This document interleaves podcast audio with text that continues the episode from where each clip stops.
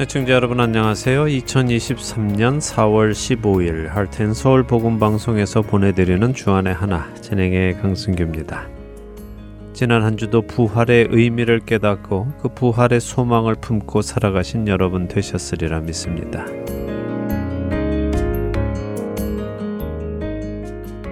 지난 3월 넷플릭스라는 인터넷 영상 사이트를 통해서 전 세계에 방영된 다큐멘터리가 사람들의 시선을 모았습니다. 나는 신이다 라는 제목의 다큐멘터리인데요. 총 8부작으로 제작된 프로그램이었습니다. 스스로를 신이라 부르며 사람들을 미혹하여 큰 피해를 입힌 대한민국의 사이비 종교 지도자들에 관한 다큐멘터리였는데요. 자신이 재림한 예수다, 재림한 메시아다, 하나님이다 라고 주장하는 사이비 종교 교주들과 그런 교주들에게 피해를 입은 사람들의 이야기가 자세하게 다루어졌고 이 프로그램이 방영되자 정말 많은 사람들이 입을 다물 수 없을 정도로 충격에 빠졌습니다. 사이비 종교가 얼마나 심각하게 사람들에게 피해를 주어왔으며 그럼에도 불구하고 그런 자들이 수십 년씩 이런 행보를 멈추지 않고 있었는가 하는 사실에 사람들은 많이 놀랐지요. 첫 찬양 함께 하신 후에 말씀 나누겠습니다.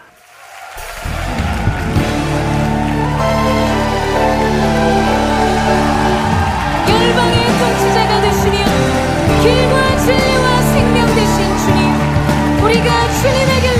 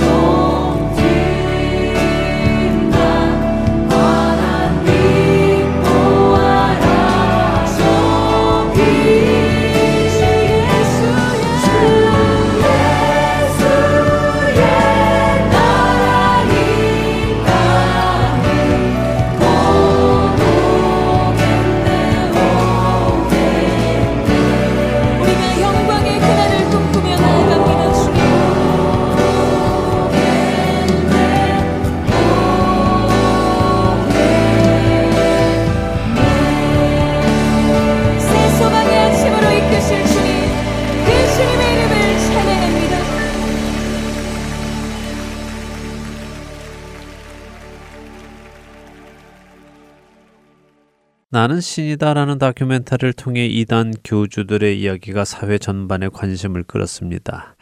흥미로운 것은 이들 모두가 기독교를 기반으로 한 사이비 종교의 교주들이라는 것입니다. 스스로를 하나님이다, 재림한 예수다, 메시아다라고 주장하는 이들은 모두 성경을 가지고 사람들을 미혹했습니다. 성경을 몇천 번 읽었다고 주장하는 한 사이비 교주는 자신이 하나님이라고 주장하며 하나님을 보고 싶으면 자신을 보라고까지 말했습니다. 안타깝게도 이 사이비 교주들과 또 그를 따르는 수많은 사람들은 성경을 가지고 있으면서도 그 성경을 제대로 읽지 못했습니다. 성경을 읽기는 읽었지만 진리를 깨달은 것이 아니라 오히려 더욱 깊은 미혹 속으로 들어갔습니다. 왜 이런 일이 일어날까요? 우리는 성경을 읽으면 진리 가운데로 들어갈 것이라는 생각을 합니다. 하나님의 은혜 안으로 들어갈 것이라고 생각하지요. 하지만 정말 그렇습니까? 생각해 보시기 바랍니다. 예수님 당시 바리새인들과 서기관들은 성경을 가까이 했습니다. 그들은 성경을 매일 읽는 정도를 넘어 아예 성경을 암송할 정도였지요. 그들은 하나님께서 명하신 대로 하나님의 말씀을 자신들의 손목에 매어 기호를 삼았고 미간에 붙여 표를 삼았으며 집에 앉아 있을 때든지 길을 갈 때든지 누워 있을 때든지 일어날 때든지 그 말씀을 강론했으며 자신들의 집 문설주와 바깥문에 기록했습니다. 그럼에도 불구하고 그들은 성경의 말씀이 육신을 입고 오신 예수님을 몰라보았습니다. 몰라보았을 뿐 아니라 그 예수님을 죄인으로 몰아 십자가에 못 박아 죽였지요. 성경을 읽는다고 해서 그 사람이 하나님 안에 있다는 것은 아닌 것입니다.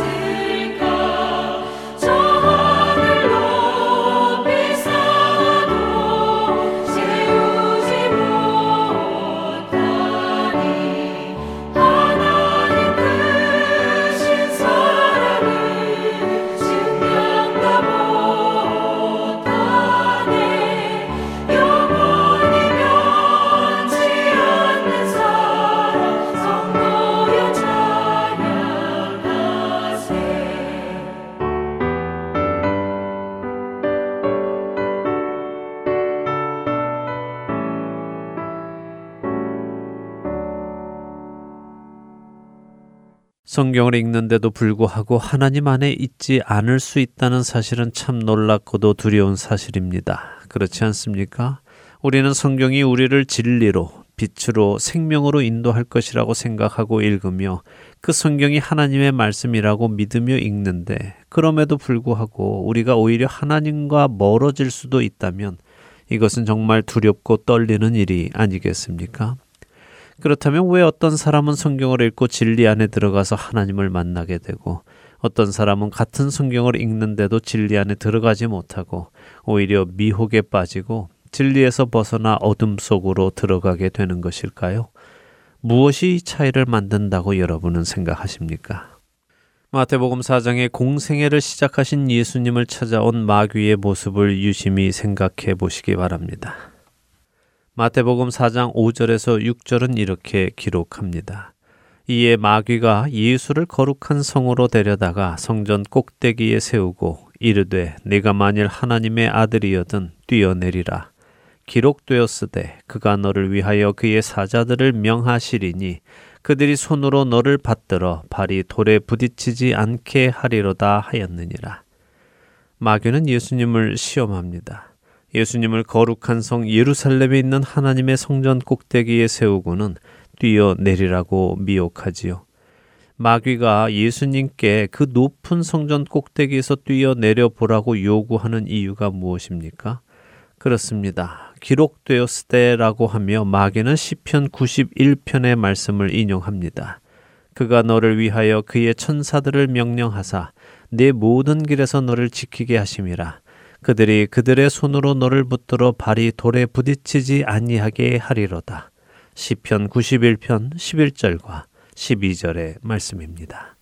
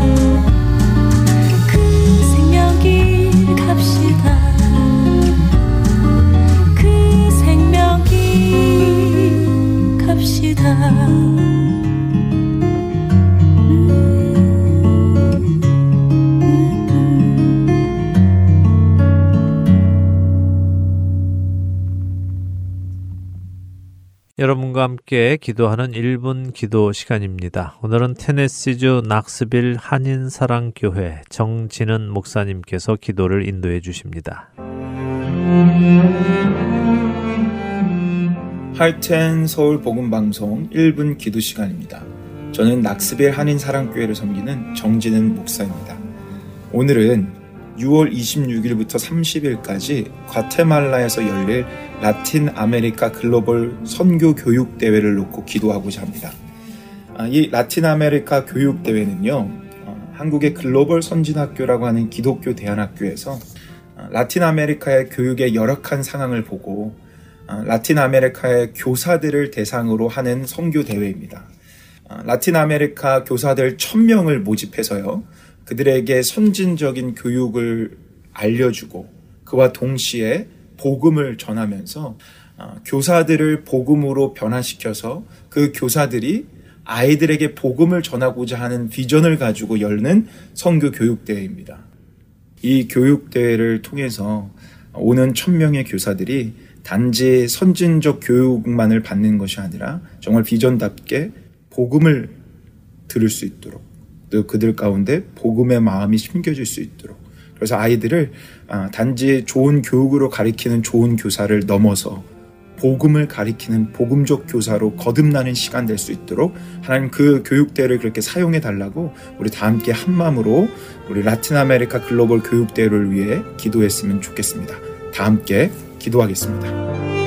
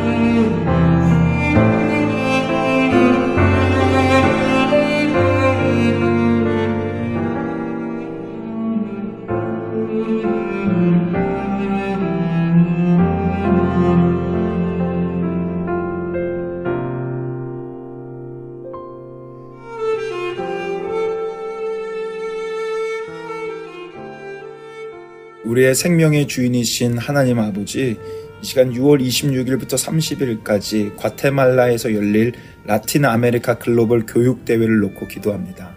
하나님, 천명의 라틴 아메리카 교사들이 초청을 받습니다. 예비된 자들이 오게 하여 주옵소서.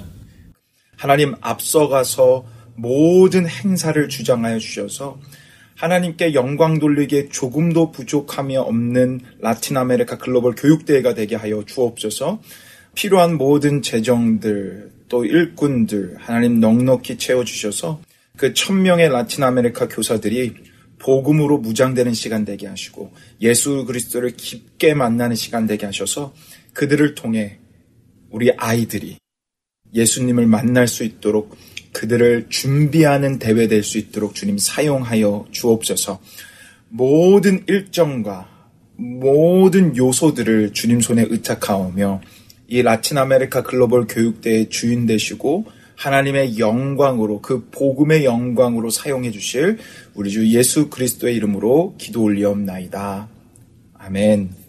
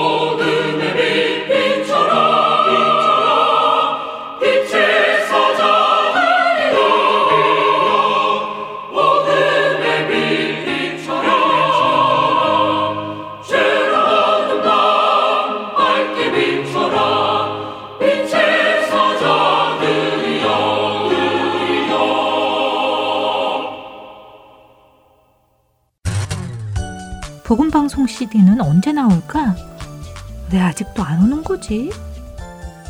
하루, 이틀, 사흘이 지나도록 오지 않는 CD.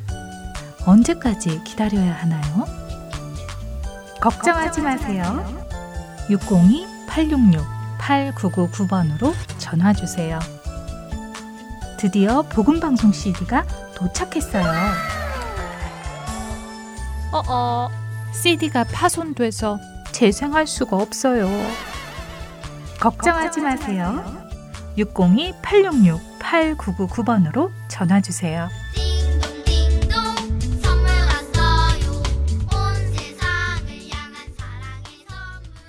할텐 서울 복음 방송은 인터넷 www.hartenseoul.org를 통해 매주 토요일 4시간의 한국어와 1시간의 영어, 1시간의 일본어로 복음을 전하는 선교 회입니다. 이 방송은 스마트폰 앱이나 팟캐스트를 통해 여러분의 스마트폰에서 들으실 수 있으며 매주 댁에서 CD나 MP3 CD로 받아서 들으실 수도 있습니다. 자세한 문의는 방송사 사무실 전화번호 602-866-8999로 해주시면 안내해 드리겠습니다. 기쁜 소식 사랑으로 땅끝까지 전하는 아랜소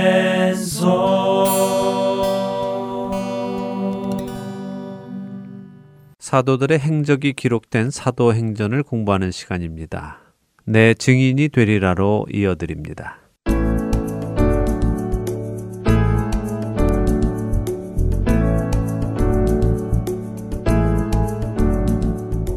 애청자 여러분 안녕하세요. 예수님께서 승천하신 이후의 이야기가 기록된 사도행전을 공부하는 시간입니다. 내 증인이 되리라 진행의 백성희입니다. 네, 여러분 안녕하세요. 강승규입니다. 지난 시간에 사도행전 1장을 마무리했습니다. 네, 예수님께서 승천하시며 제자들에게 갈릴리로 가지 말고 예루살렘에 가서 약속하신 성령님을 기다리라고 하셨고 네. 그래서 사도들과 제자들 약 120명이 2층에 모여서 기도에 전념하며 성령님을 기다리는 모습을 보았습니다. 예, 그렇게 기도하는 중에 배신했던 유다의 자리를 대신할 사도를 또 뽑았지요. 네, 마띠아라는 사람이 하나님에 의해 선택되어서 유다의 빈 자리를 채우게 되었습니다. 네. 그런데 한 가지 궁금한 점이 있어요. 네. 그러면 사도는 항상 12명이 되어야 되나요? 음, 다른 사도의 자리가 비게 되면 또 투표나 제비를 뽑아서 채워야 하는지 궁금하더라고요. 네, 좋은 궁금증이네요. 예, 한번 생각해 보지요. 만일 하나님의 뜻이 사도는 항상 12명으로 유지해라 하는 것이라면 그렇게 하라고 말씀을 하셨겠지요. 또한 사도들이 순교할 때마다 또 다른 사도를 음. 뽑아서 그 수를 채웠겠지요. 아, 그렇네요. 이후에는 그럼 그런 일이 없었던 거죠. 네. 그렇다면 이것은 단 한 번의 사건이라는 말씀이네요. 네, 맞습니다. 아마도 완전함과 충만함을 의미하는 열둘이라는 숫자에서 가롯 유다의 배신으로 무너진 그 완전함을 다시 채운 것으로 보입니다. 자, 오늘은 사도행전 2장으로 가보도록 하겠습니다. 먼저 2장 1절에서 4절 읽고 오늘 이야기를 나누겠습니다. 네. 사도행전 2장 1절에서 4절입니다. 오순절 날이 이미 이름에 그들이 다 같이 한 곳에 모였더니 호련히 하늘로부터 급하고 강한 바람 같은 소리가 있어 그들이 앉은 온 집에 가득하며 마치 불의 혀처럼 갈라지는 것들이 그들에게 보여 각 사람 위에 하나씩 임하여 있더니 그들이 다 성령의 충만함을 받고 성령이 말하게 하심을 따라 다른 언어들로 말하기를 시작하니라. 성령님이 임하시는 오순절의 이야기가 시작되네요. 네, 오순절. 자, 어떤 날이죠? 이스라엘 절기 중에 하나지요. 오순절은 유월절 이후에 50일이 되는 날이라고 저는 알고 있는데요. 네, 맞습니다. 유월절 후 첫 안식일 다음 날로부터 7주 후의 다음 날입니다. 자, 이 오순절은 무슨 절기일까요? 오순절을 다른 말로는 맥추절이라고도 합니다. 맥추절이요? 네. 어, 무슨 말이죠? 예, 맥추절은 보리와 밀을 추수하는 날이라는 의미입니다. 아, 한자군요. 네, 한자입니다. 또 이 오순절을 또 다른 말로는 칠칠절, 그러니까 일주일인 7일이 일곱 번 지난 후에 오는 절기다라고 해서 칠칠절이라고도 하지요. 오순절에 진짜 많은 여러 가지 이름이 있네요. 네. 몰랐습니다. 그런데 보리와 밀을 추수하는 이날이 왜 중요한 것이죠? 이 날에 어떤 의미가 있길래 성령님께서 이때 오신 건가요? 예, 뭐 사실 같은 날을 이렇게 여러 가지 이름으로 부르는 이유는요, 각 이름이 가지고 있는 특징이 있기 때문인데요. 그러니까 강조하고자 하는 것이 다르다는 것이죠. 네. 맥추절이란 말은 말 그대로 보리와 밀을 추수하기 시작하는 날이다 하는 의미로요. 농사와 관련된 이름입니다. 반면에 오순절 혹은 칠칠절은요. 40년간 광야 생활을 했던 출애굽한 이스라엘 백성 들이 약속의 땅에 들어온 후에 농사를 지어서 첫 수확을 하나님께 감사로 드린 것을 기념하는 날이지요. 그러니까 오순절에는 농사를 지어서 수확을 한 것에 감사드리는 의미도 있지만 하나님께서 애굽에 종살이하던 이스라엘 민족을 약속의 땅으로 인도해 들어가심으로 약속을 지키시는 하나님이심을 보여주는 것에 감사하는 날이기도 합니다. 그리고 이 77절은 출애굽한 이스라엘을 이끌고 시내산에 도착한 모세가 하나님으로부터 십계명과 율법을 받기 시작한 날로 기념하고 있기도 하고요. 정말 이름에 따라 여러 가지 강조점들이 있네요. 그렇습니다. 이스라엘의 절기에는 제사가 있는데요. 특별히 이 오순절에는 특이한 제사가 있습니다. 특이한 제사요? 어떤 제사죠? 예, 뭐 백성이 아나운서 혹시 성경에서 누룩의 의미를 아십니까? 누룩이요? 네. 아, 글쎄요. 누룩은 떡이나 빵을 만들 때 부풀게 만드는 거 아닌가요? 맞습니다. 그게 성경에서 어떤 특별한 의미를 가지고 있을까요? 네, 성경에서 누룩은요, 죄를 상징합니다. 누룩이 죄를 상징한다고요? 네, 그래서 이스라엘의 일곱 절기 중에 첫 절기인 6월절이 오면요, 6월절과 함께 무교절이 시작이 되는데요. 무교절이란 누룩을 없애는 절기입니다. 누룩이 죄를 상징하기 때문에 6월절이 되면 누룩이 들어가지 않은 무교병을 먹습니다. 떡만 누룩이 들어가지 않은 것을 먹는 것이 아니라 집안 구석구석을 다 찾아다니면서 누룩을 찾아서 가져다 버리라고 하나님께서는 요구하시죠. 아시다시피 예수님은 6월절에 죽으셨죠. 네, 6월절 어린 양으로 죽으셨죠. 네, 그래서 예수님이 6월절 어린 양으로 죽으시면서 우리는 하늘에서 오신 참떡, 누룩이 없는, 즉, 죄가 없는 생명의 양식인 예수님을 먹고 영원한 생명을 얻게 됩니다. 자, 그렇게 죄 없으신 예수님으로 생명을 얻는 것뿐 아니라 이제부터는 죄를 찾아서 버려야 하지요. 더 이상 죄 안에 거하면 안 되는 것입니다. 그렇죠. 예수님께서 우리의 죄값을 모두 치러주셨으니까 이제는 더 이상 죄 안에 거하면 안 되죠. 그렇습니다. 이처럼 성경에서 누룩은 죄를 상징하기 때문에 멀리 합니다. 그렇다면 하나님께 드리는 떡에 누룩을 넣을 수 있을까요? 하나님께 드리는 떡이요? 네. 누룩이 죄를 상징하니까 하나님께 떡을 드릴 때 누룩을 넣어서 드리는 건 안 될 것 같은데요. 네, 맞습니다. 안 됩니다. 말씀하신 바로 그 이유 그대로 누룩은 죄를 상징하기 때문에 하나님께 누룩이 들어간 떡을 드려서는 안 됩니다. 그런데요, 제가 아까 이 오순절은 특이한 제사가 있다라고 말씀을 드렸죠. 네. 바로 이 오순절에만은 예외적으로 하나님께 누룩이 든 떡을 드릴 수 있습니다. 뭐 단순히 누룩이 들은 떡을 하나님께 가져다 드려도 된다 하는 것이 아니라요. 오히려 하나님께서 누룩이 들어있는 떡을 만들어서 가지고 오라고 하시죠. 음, 자, 이 절기에 관해서는 제가 전에 함께 읽는 계시록이라는 프로그램에서도 다루었고요. 지난 프로그램인 누가의 복음에서도 다루었습니다. 이스라엘의 절기를 잘 이해하면 하나님의 구원의 사역을 이해할 수 있다고 말씀을 드렸는데요. 이 6월절과 관계해서 오늘 구약 레위기를 살펴보면서 조금 더 명확히 설명을 드릴 필요가 있을 것 같습니다. 자, 구약의 레위기로 한번 가보죠. 레위기 23장 4절에서 17절인데요. 조금 길지만 그래도 꼭 읽어보는 것이 좋을 것 같습니다. 한 절씩 읽어볼까요? 네. 레위기 23장 4절부터 읽어보겠습니다. 이것이 너희가 그 정한 때에 성회로 공포할 여호와의 절기들이니라. 첫째 달 열 나흔 날 저녁은 여호와의 유월절이요.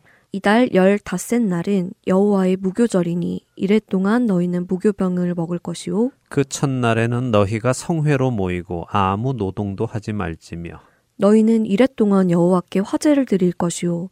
일곱째 날에도 성회로 모이고 아무 노동도 하지 말지니라. 여호와께서 모세에게 말씀하여 이르시되 이스라엘 자손에게 말하여 이르라. 너희는 내가 너희에게 주는 땅에 들어가서 너희의 곡물을 거둘 때에 너희의 곡물의 첫 이삭 한 단을 제사장에게로 가져갈 것이요. 제사장은 너희를 위하여 그 단을 여호와 앞에 기쁘게 받으심이 되도록 흔들되 안식일 이튿날에 흔들 것이며 너희가 그 단을 흔드는 날에 1년 되고 흠 없는 순양을 여호와께 번제로 드리고 그 소재로는 기름 섞은 고운 가루 10분의 2 에바를 여호와께 드려 화제로 삼아 향기로운 냄새가 되게 하고 전제로는 포도주 4분의 1 흰을 쓸 것이며 너희는 너희 하나님께 예물을 가져오는 그 날까지 떡이든지 볶은 곡식이든지 생 이삭이든지 먹지 말지니 이는 너희가 거주하는 각 처에서 대대로 지킬 영원한 규례니라. 안식일 이튿날 곧 너희가 요제로 곡식단을 가져온 날부터 세어서 일곱 안식일의 수효를 채우고 일곱 안식일 이튿날까지 합하여 50일을 계수하여 새 소재를 여호와께 드리되 너희의 처소에서 10분의 2 에바로 만든 떡 두 개를 가져다가 흔들지니 이는 고운 가루에 누룩을 넣어서 구운 것이요. 이는 첫 요제로 여호와께 드리는 것이며 하나님께서 이스라엘 백성들에게 하나님의 절기를 지킬 것을 요구하시면서 첫째로 유월절이요 하시고는 유월절에 이어 바로 무교절이 시작됨을 말씀하시지요. 네. 7일 동안 누룩이 들어가지 않은 무교병을 먹으라고 하십니다. 그 다음에는 곡물에 첫 이삭 한 단을 하나님께 드리라고 하시죠. 그것이 초실절입니다. 첫 수확을 드린다는 의미죠. 그리고 나서는 일곱 안식일이 지난 다음 날, 곧 50일을 센 후에 다시 말해 오순절에는 떡 두 개를 가져오는데 고운 가루에 누룩을 넣어서 구워 가지고 오라고 하십니다. 정말 그렇게 절기에 해야 할 일을 하나하나 자세히 말씀하시고 계시네요. 네, 말씀드린 대로 예수님은 6월절에 어린 양으로 죽으셨습니다. 그때부터 죄는 없어지지요. 우리는 우리의 죄를 찾아 버려야 합니다. 죽으신 예수님은 사흘 만에 곧 안식일 다음 날에 부활하십니다. 바로 초실절이지요. 잠자던 자들의 첫 열매가 되셔서 예수님은 죽은 후에 땅 속으로 가신 것이 아니라 하늘로 가시는 첫 사람이 되신 것입니다. 그리고 50일이 지나 서 오순절이 옵니다. 이 오순절부터 추수가 시작이 되는데요. 첫 열매였던 예수님 이후에 열매들을 거두는 것입니다. 그런데 이때에는 누룩이 들어간 떡 두 덩이를 가져와서 제사를 드리라고 하십니다. 이것은 유대인과 이방인 모든 사람을 의미하며 그들이 비록 죄가 있다 하더라도 하나님께서 은혜로 그들을 받으시겠다는 것입니다. 왜냐하면 그들의 죄값을 예수님께서 모두 치르셨기 때문에 믿는 모든 자들이 하나님께 드려질 수 있는 것을 상징하시는 것이죠. 이런 의미를 지닌 오순절, 그 오순절이 오늘 사도행전 2장에 왔다는 말씀입니다.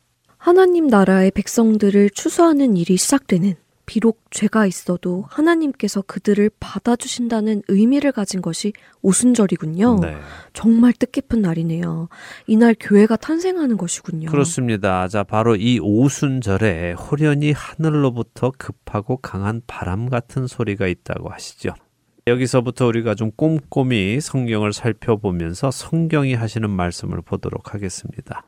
종종 우리는 남의 말을 듣고 그나마 대충 듣고 자기 마음대로 생각하고 기억하고 싶은 대로 머릿속에 기억하며 고정관념을 만들어 놓는 경우가 많습니다. 맞아요. 예, 그래서 성경을 제대로 공부하다 보면요, 깜짝 놀랄 때가 많죠. 어, 나는 지금껏 이렇게 생각해 왔었는데 그게 아니었네 하는 때가 참 많습니다. 네. 그럴 때마다 저는 야, 이 성경을 좀 더 꼼꼼히 보아야 하겠다는 생각을 하게 되는데요. 그런 말씀을 하시는 것을 보면 여기 이 오순절에 우리의 고정관념과는 다른 무엇이 있다는 말씀을 하시려는 것 같은데요. 네, 사실 대부분 우리는요, 오순절에 성령님께서 바람과 불로 임하셨다라고 생각합니다. 맞아요. 예, 저도 공부를 하기 전에는 그렇게 생각했고요. 그런데 그렇지 않다는 것입니다. 자, 먼저 보세요. 바람이 분 것이 아니라요. 바람이 강하고 빨리 부는 그런 소리가 들렸다는 것입니다. 아, 정말 그렇네요. 급하고 강한 바람이 불었다는 것이 아니라 급하고 강한 바람 같은 소리가 있다고 하시네요. 네. 비슷한 것 같아도 분명 다르네요. 예, 분명 다르지요. 자, 성령님이 움직이실 때 그런 소리가 났다는 것도 아닙니다. 그냥 급하고 음. 강한 바람 소리가 네. 그 집에 가득했다고 하시죠. 다시 말해 성령님의 임재 자체가 내는 소리인 것입니다. 뭐 이런 소리라고 뭐 상상은 해볼 수 있겠죠. 네. 그러나 정확히는 모르겠습니다. 네. 그리고 3절에 보니까요. 불이 각 사람에게 임한 것이 아니라 마치 불의 혀처럼 갈라지는 것들이 그들에게 보였고 각 사람 위에 하나씩 임하였다고 하십니다. 자, 불이 아니라 불의 혀처럼 갈라지는 것이 있었다고 하시죠. 자, 우리는 성령 하면 자꾸 불하고 연결을 합니다. 네. 성령 님하고 불하고 관련 있는 거 아닌가요? 네. 불 같은 성령님. 이런 표현 자주 쓰지 않아요? 예, 뭐 누가 복음을 안 들으신 티가 나고 있지요. 예. 세례 요한 이야기 나누면서 설명을 드렸었는데요. 예, 네. 세례 요한은 자신은 물로 세례를 주지만 자기 뒤에 오시는 이 곧 예수님은 성령과 불로 세례를 주실 것이다라고 말씀했습니다. 그래서 성령과 불을 함께 생각하는데 그게 아니라고 제가 설명을 드렸습니다.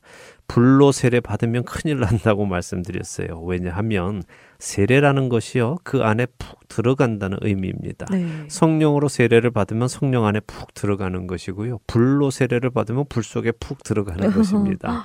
세례 요한이 예수님께서 성령과 불로 세례를 주신다라고 말씀할 때 그 앞뒤로 보면은 이런 말씀이 있습니다. 좋은 열매 맺지 아니하는 나무마다 찍혀 불에 던져진다는 말씀하고요. 알곡은 모아 곡간에 들이고 쭉정이는 모아 불에 태우실 것이라고 하시죠. 아, 그럼 불은 나쁜 열매와 쭉정이를 태우는 것을 의미하는 것이네요. 네. 그럼 좋은 것이 아니라 오히려 지옥을 연상하게 하는데요. 그렇습니다. 심판을 의미하죠. 우리 한국 사람들 뜨거운 걸 좀 좋아해서요. 자꾸 맞아요. 불, 예, 네. 자꾸 불불 하면서 뜨거운 것을 찾는데요. 불 받으면 저주의 심판에 들어가는 아. 것입니다. 늘 성경을 기준으로 판단해야 합니다. 우리는 자꾸 성령이 불로 임하셨다고 착각하면서 불에 집중하고 불을 강조합니다만 이 구절을 원어고 헬라어로 읽으면요. 불을 강조하는 것이 아니라요. 혀를 강조하고 있는 것을 알 수 있습니다. 혀를 강조한다고요? 네. 제가 헬라어를 직역한 성경을 읽어 드려 보겠습니다. 마치 불의 혀처럼 갈라지는 것들이 그들에게 보여 각 사람 위에 하나씩 임하여 있더니라는 이 3절의 말씀을 헬라어 직역 성경은요. 그리고 갈라진 혀가 불처럼 그들에게 나타나서 그들 각 사람 위에 앉았다라고 번역하고 있습니다. 어, 정말 분위기가 전혀 다르네요. 강조점에 분명 차이가 있는데요.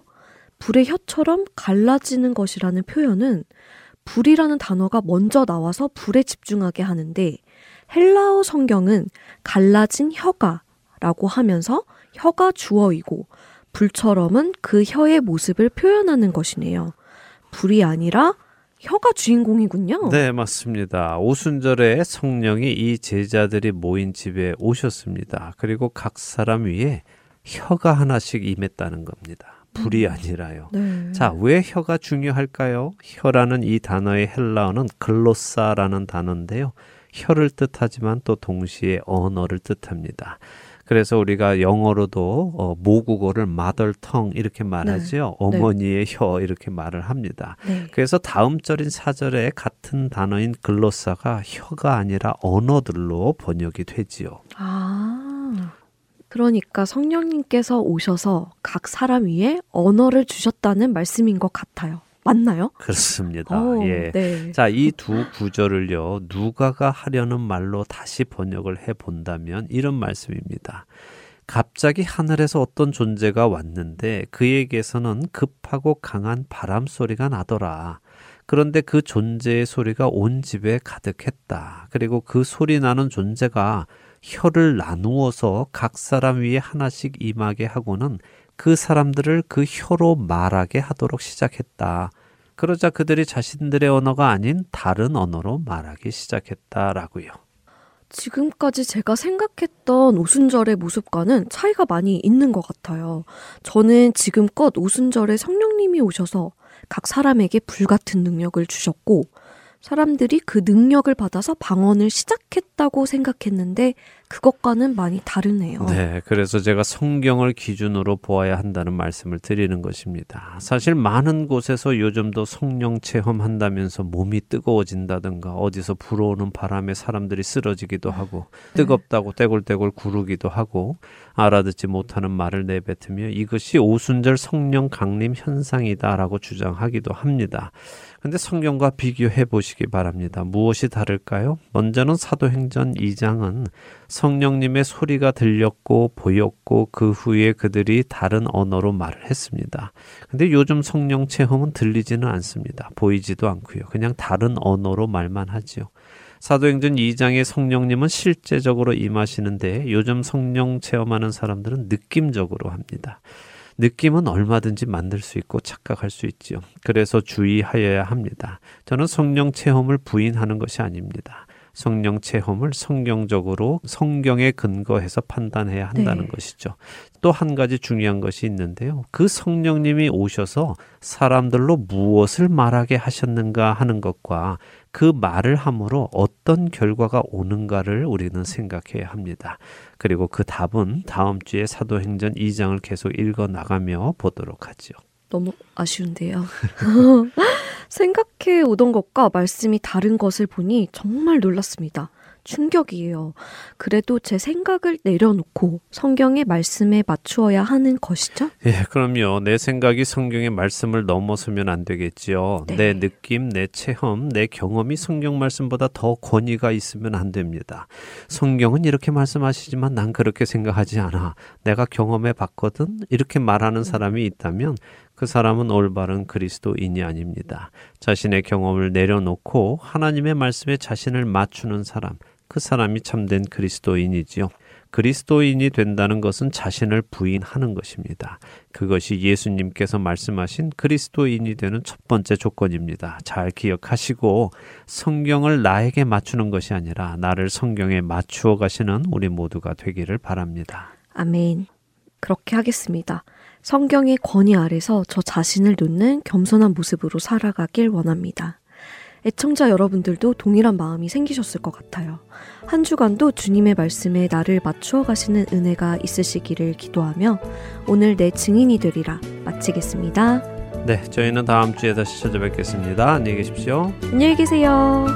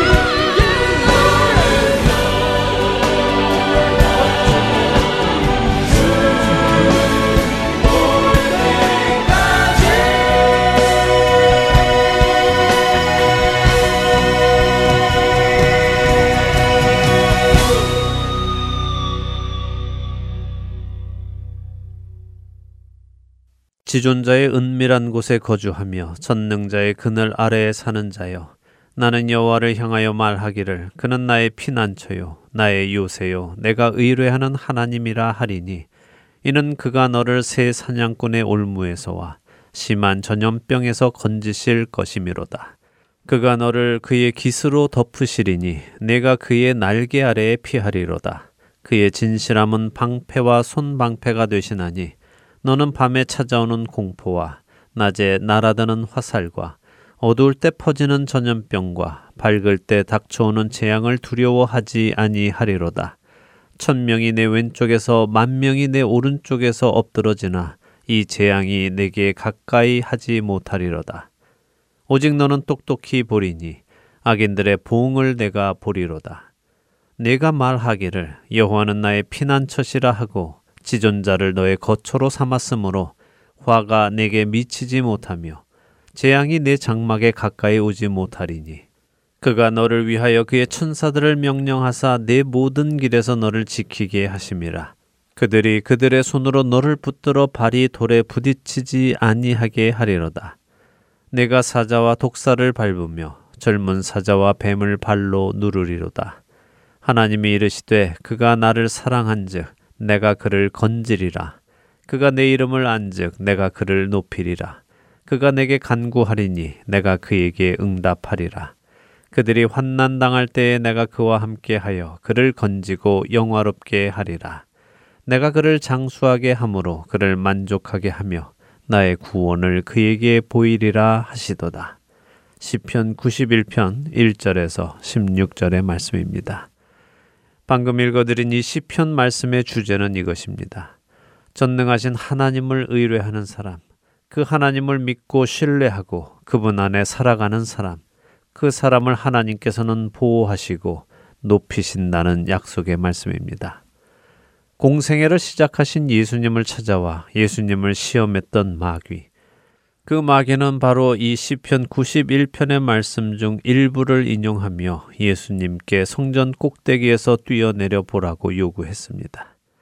언뜻 우리는 그래 뭐 하나님께서 하나님을 의뢰하는 사람을 보호하신다고 하셨으니 예수님이 뛰어내리셔도 약속하신 대로 예수님을 보호하시겠지라고 생각하며 이것이 크게 잘못된 일이 아니라고 생각할 수도 있습니다. 그러나 예수님께서는 이렇게 하는 것이 하나님을 시험하는 것이라고 답하시며 기록되었으되 주 너의 하나님을 시험하지 말라고 하셨다고 하시지요. 무엇이 다른 것일까요? 시편 91편의 말씀은 하나님을 신뢰하고 하나님을 의지하며 그 하나님의 뜻을 따라 살아가는 사람을 하나님께서 지키고 보호하신다는 말씀이지만 마귀는 그 말씀을 인용하여 자신이 원하는 것을 해보라고 미혹하는 것입니다. 그것이 다른 것입니다.